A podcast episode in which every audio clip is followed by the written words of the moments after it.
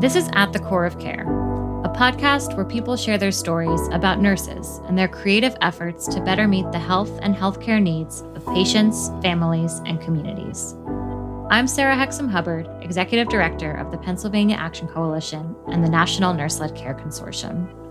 As part of our special Access to Care series, we're going to spend this episode with Dr. Barbara Todd talking about the role of mentorship and education in nurse practitioner training. Our conversation will delve into Dr. Todd's own clinical and teaching experience, the importance of diversity in the workforce, and supporting nurse practitioners who work in underserved communities. Dr. Todd is an experienced nurse practitioner certified in both family practice and acute care, and she currently holds a leadership position at the Hospital of the University of Pennsylvania as the Director of Practice and Education Advanced Practice. Dr. Todd also teaches at the University of Pennsylvania School of Nursing and is a senior fellow at the Center for Health Outcomes and Policy Research. Dr. Todd, welcome to At the Core of Care. Thank you, Sarah. We always love to start our conversations with the nurses who come on our show about why they decided to pursue nursing as a career. So, can you take us back to what led you to choose nursing? I always wanted to be a nurse.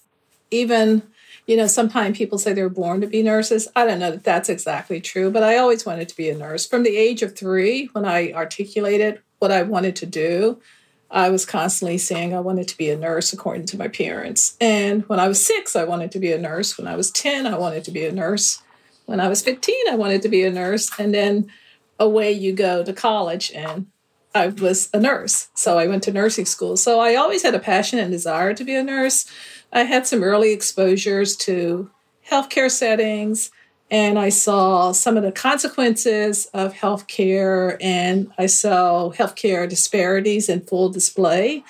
And I think that perhaps is also was what led me to consider nursing and be such a staunch advocate and steadfast in my decision to be a nurse. So I often reflect on that, but I never changed a waffle on what I wanted to be. And I just continued to pursue that my whole career. Oh, that's incredible. And so you've worked as a nurse practitioner in the Philadelphia area for more than 30 years. And I know you're certified in both family practice and acute care. Could you share with us some of your impressions about the support and training that you received as you were going through your career, especially in those early stages? I went to Howard University for my undergraduate nursing. Uh, that was my first entree into nursing. So there, I really just got the foundation. And as I reflect on it, I feel like it was a very strong foundation, which allowed me to think about healthcare, healthcare disparities, and actually think about healthcare in a very different way.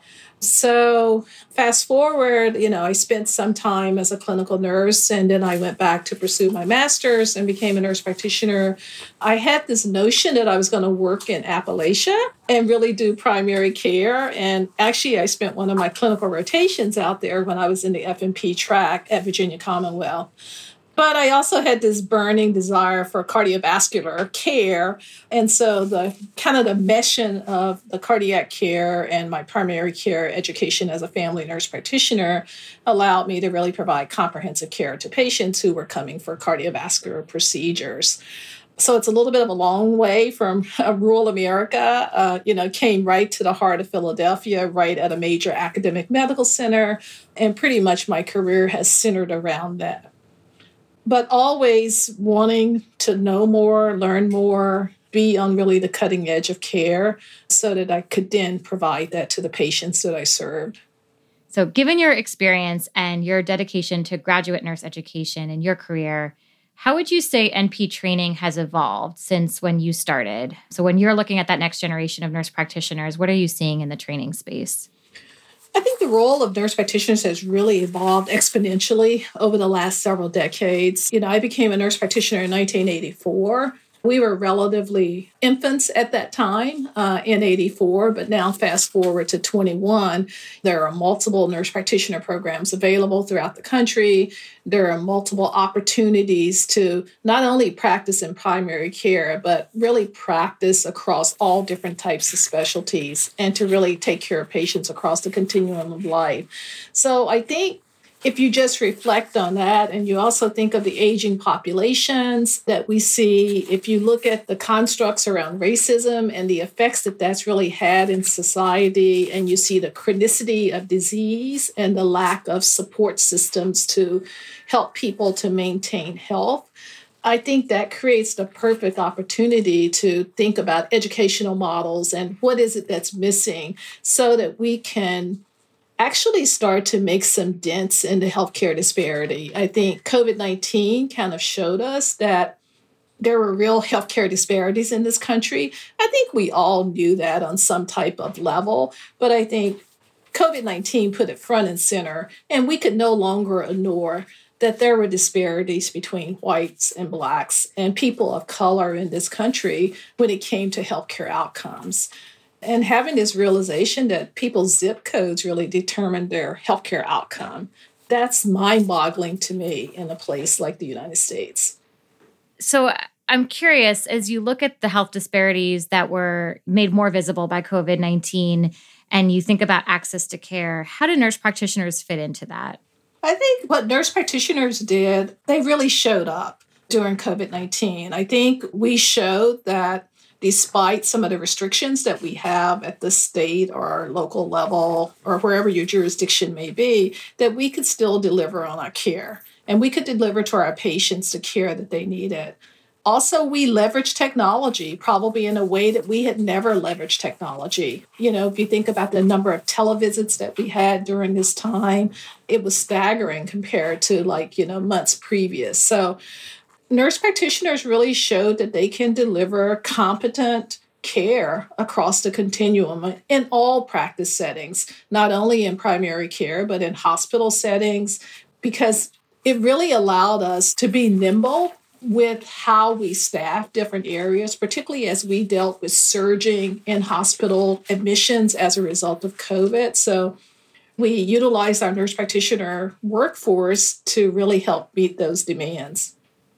And you've been interested in studies on the value of clinical preceptorship models.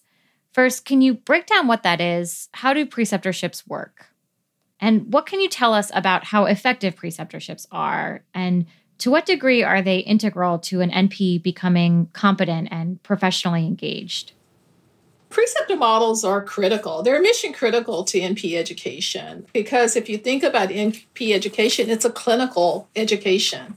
And in order for nurse practitioners to become successful, they have to have this guided experiential learning that takes place over the course of a time period to really become comfortable with patient assessment, management, diagnosis, and really outlining plans of care. So you can't have NP education without some type of preceptor model. Traditionally, we as nurse practitioners have served as that trainer to the trainee but there are other healthcare disciplines that also support the NP education, whether it be physicians or other specialty groups as well. The preceptorship is really over the course of the experiential learning, and it allows you through repetition to start to see patients, to manage disease, optimize plans of care, look at community based resources and how we might utilize those to support patients and really manage the population. So, that preceptorship is just really critical. It's the cornerstone of NP education, and it can't move forward without having that critical preceptor in place. But the demand for preceptors, you know, is really great. The demand, particularly in our Philadelphia region, is based on some of our experience doing the graduate nurse education demonstration. The same preceptors that nurse practitioners need, physicians need, physicians in training need, the residents, the medical students, and also the physician assistant students. And we all sometimes are competing for this small group of clinical preceptors, which are just a precious jewel in my mind when it comes to the clinical education. And so, how did that work when Philadelphia was engaged in the graduate nurse education demonstration? And just as some background, this was a CMS funded effort on the demonstration project in five areas looking at graduate nurse education. So, Barb, I guess actually, if you wanted to provide a bit more background on that project. It really was a landmark project for Philadelphia and also for nursing education. In 2012, we were one of five centers across the US, as Sarah has stated, that became the recipients of the funding from CMS for the graduate nursing education, which was really to try to increase the number of primary care educated nurse practitioners who could then support patients in primary care as well as transitional care models to show that it was actually feasible for CMS funding to support it. Very analogous to what we see with graduate medical education in terms of CMS funding. So, at the Hospital of the University of Pennsylvania, in collaboration with Dr. Linda Aiken at the University of Pennsylvania School of Nursing, we were selected as one of the sites other sites included Duke University, Hermann Hospital System in Houston, Banner Health in Arizona, which was across the state of Arizona, Rush University as well. What we did prove was that we can increase the number of nurse practitioners to really start to meet the demands of primary care. The demonstration was in part secondary to the ACA. And as you can recall, with the ACA, it really then gave insurance to a number of individuals who previously were not insured. So those individuals needed to have health care. And nurse practitioners were the perfect solution to provide that health care.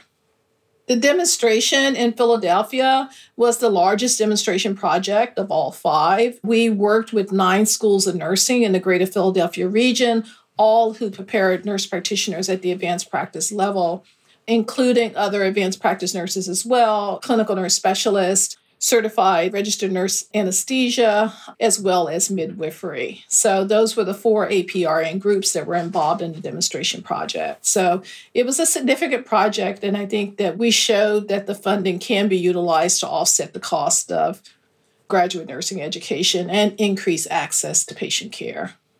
And that was a demonstration project. So, for those of you who are listening, that means that it ends, right? It's a pilot. So, the demonstration project has concluded. You had great outcomes. And so, when you look at growing the workforce as a whole, it's certainly not only the quantity of nurse practitioners, but also who those nurse practitioners are and their background and training.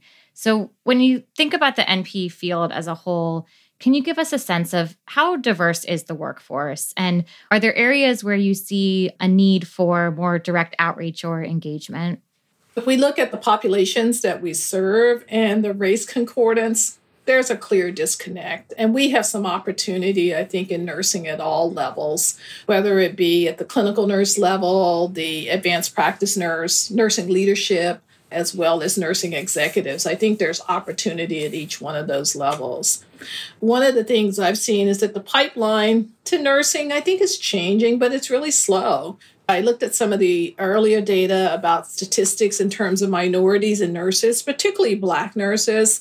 And I looked at information from the American Association of Colleges of Nursing which shows that there is really not been much difference in terms of the enrollment of Black nurses in traditional BSN programs.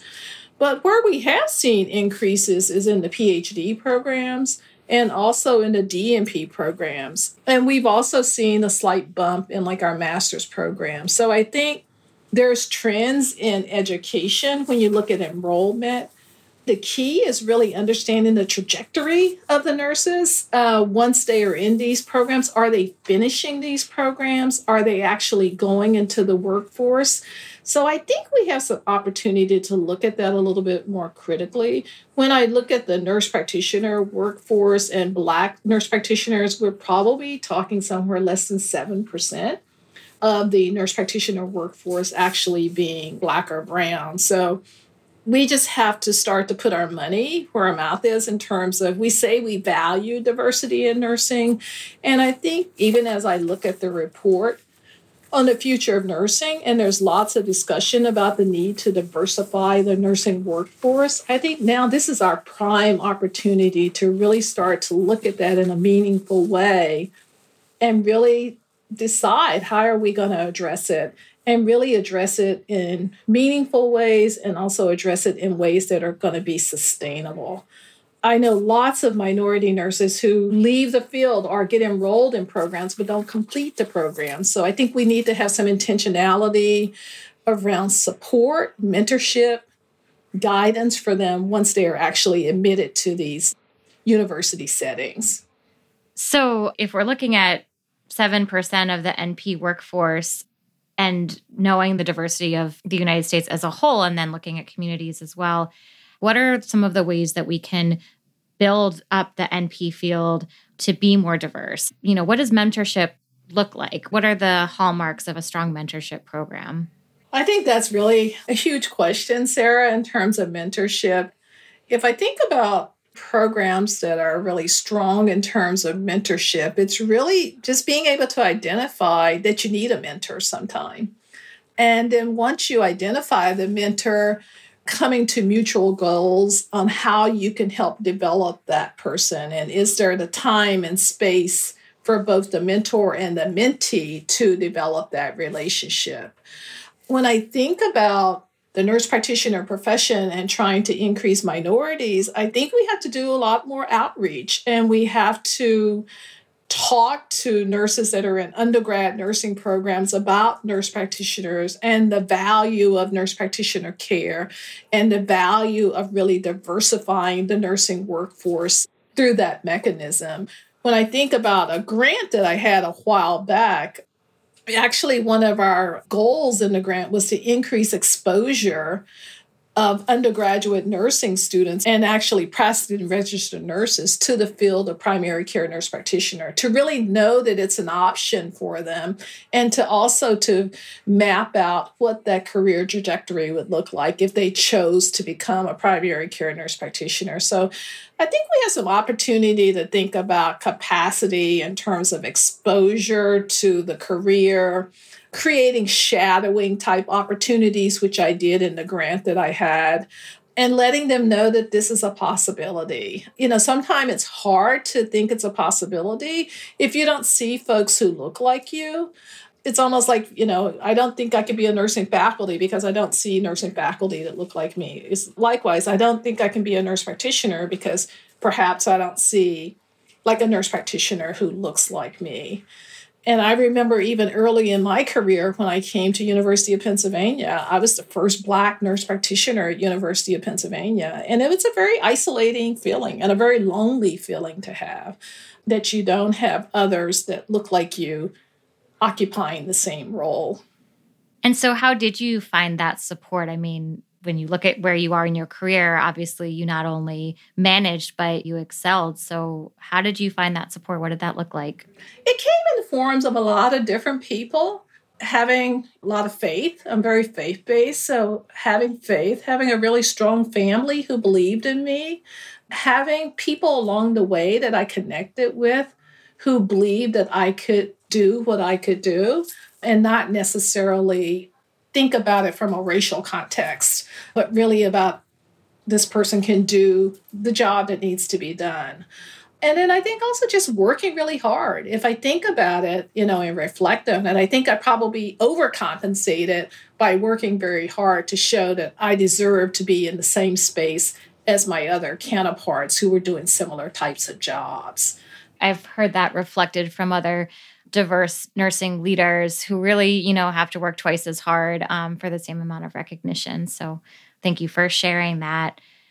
So, as part of the 2020 to 2030 Future of Nursing report, there are calls for advancements in nursing education and you know we really see it in all different ways right so there's curriculum changes centered around diversity looking at where nurses are being trained preparing them to work in more diverse settings and populations, you know, reflecting that sort of population change that we're seeing, making sure nurse faculties are more diverse. And then we also, you know, have, as we've touched on, looking at access to care, looking at health equity and social justice. So that's a lot of different approaches to the issues around diversity. What are you seeing in terms of these shifts taking place? And where do you think that there's more work that needs to be done? I think we have a lot of work to do in this space. I think the recommendations as they're proposed in the Future of Nursing report, I think some of them are in place, but they're not explicit. So when I think about curricula that really addresses social determinants of health, health disparities, social justice, it really needs to be more interwoven in the curriculum at all levels of nursing, not just at the baccalaureate level. When I think back about social determinants of health, I remember talking a lot about this in my basic nursing program in the 1980s. And even when I looked at an IOM report almost 20 years ago, it really talked about the healthcare professionals really needing to understand the impact of social determinants of health on healthcare outcomes. So here we are, fast forward a few more years, and we still are talking about the need for not only nursing, but all healthcare professionals to really understand what is social determinants of health and how does that truly impact care. I think the NLN, in terms of their curricular, also had made recommendations about the importance of social determinants health to the mission of nursing and really making it integrated in nursing education. And nurses themselves even identified in a survey back in 2017 and 18 and nurse practitioners that they, in fact, really need more education on how to work with marginalized patient populations when they're caring for them, particularly within the complexity of their disease processes. So I think we have some work to do in this space. Having it be front and center in the future of nursing report actually gives us opportunity to think about this in probably ways that we perhaps have not thought about before.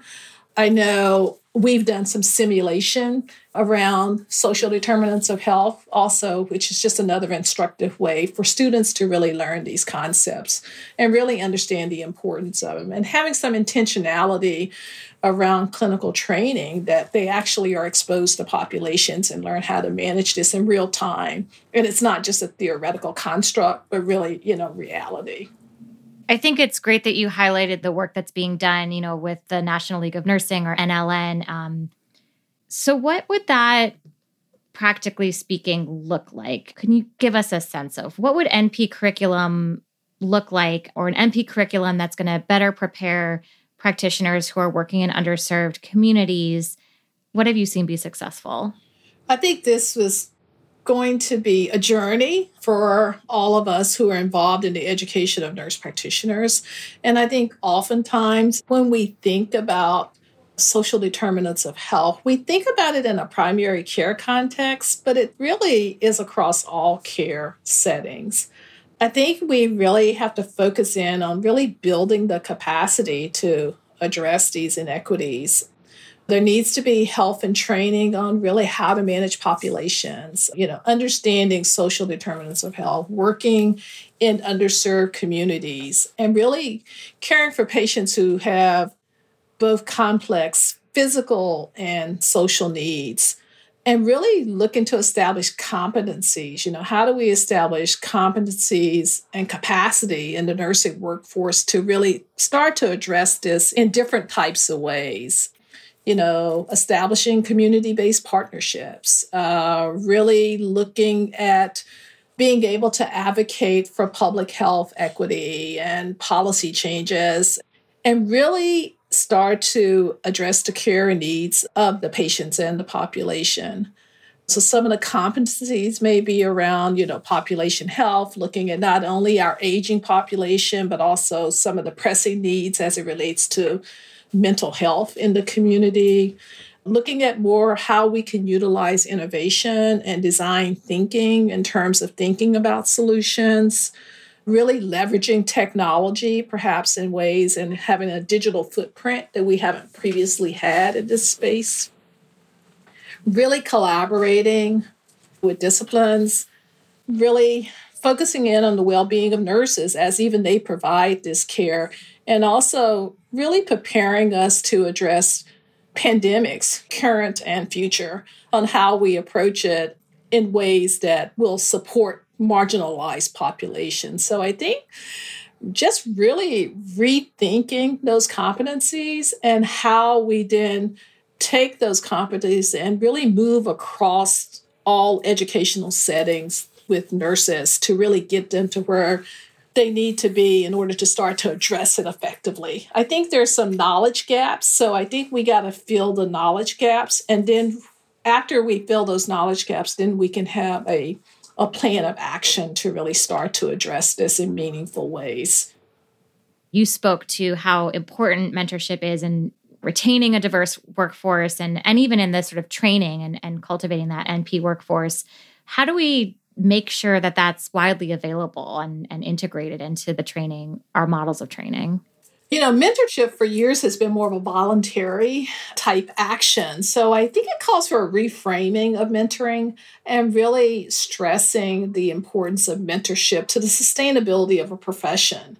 When I think about mentorship, I really view it as kind of the handoff to the next generation of providers. And if it's not happening, then the profession can suffer. So I think hardwiring that more in the curriculum and really stressing to students the importance of giving back, reaching back, pulling someone else along and up and really give them the skills and tools to do it.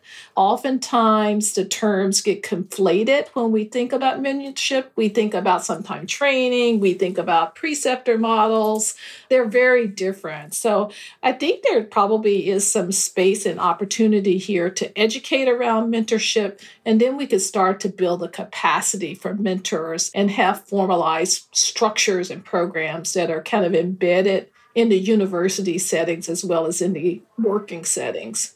But it's hard sometimes to identify who's that person that could be my mentor and and will we have mutual interest and will they have a mutual interest in supporting me to grow and develop and giving me essentially the playbook to be successful in my career.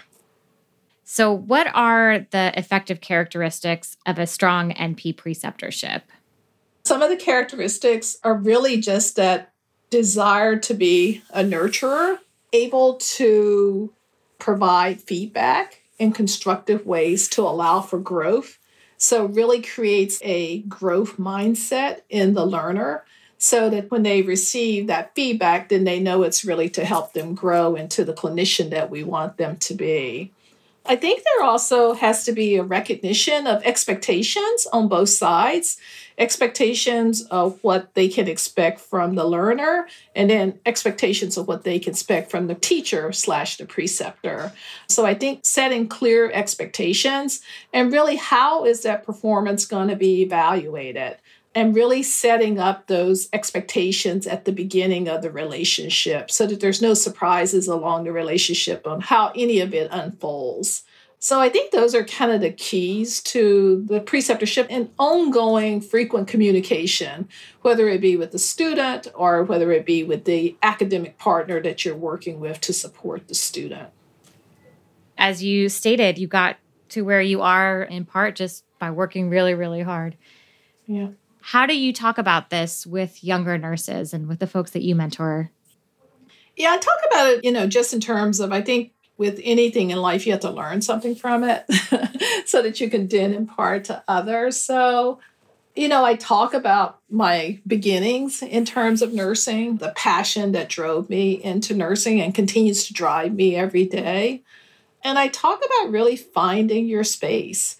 I think it's so important to find your space in nursing and then also map out your path oftentimes I'm talking with folks who don't quite know what they want to do yet, but they know they want to do something different.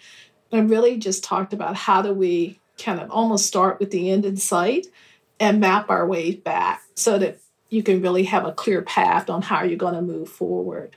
But I enjoy the mentoring. I think that's kind of the, at this stage of my career, I think that's one of the most important things that I can do is to really mentor other nurses. So if we set that future vision at 2030, what does it look like? So, you know, that way we can all be working our way back. what do you think we can realistically accomplish by by 2030? We've got to move the needle on diversity in nursing by 2030. And I think we have to hold accountable if it's not reached. And what does that accountability look like? I'm not quite sure, but I think there has got to be some accountability for diversifying the nursing workforce.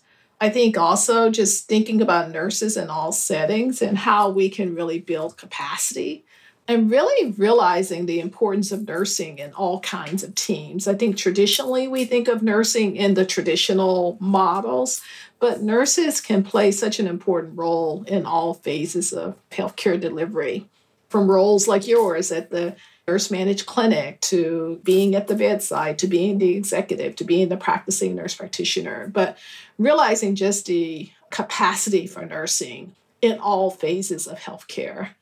So in 2030, I would really like to see diversification of nursing in significant ways. I would like to see that people really understand the impact of structural racism and its role in nursing education.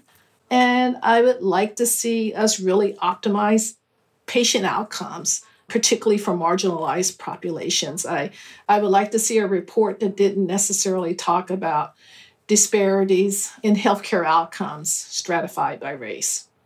So, when you said um, moving the needle, sort of more specifically, are you thinking like looking at nursing, diversity in nursing enrollment, diversity in practice, I think moving the needle to more nurses in practice, but also making sure that nurses graduate from nursing programs and that they ultimately go into practice. There's a sense that nurses are not finishing programs. They sometimes get lost between that junior and senior year of nursing programs. So, really looking at data about successful completion of minority candidates from nursing programs. And also making sure they get through the door, I think is one part. Once they're in the door, making sure that they're successful, that they're graduating, that they're going out into practice, and lastly, that they're moving into leadership roles. So I think we have real opportunity to diversify the nursing leadership structures in this country as well, at both the academic level as well as at the practice level. Dr. Todd, thank you so much for joining us on At the Core of Care. Thank you.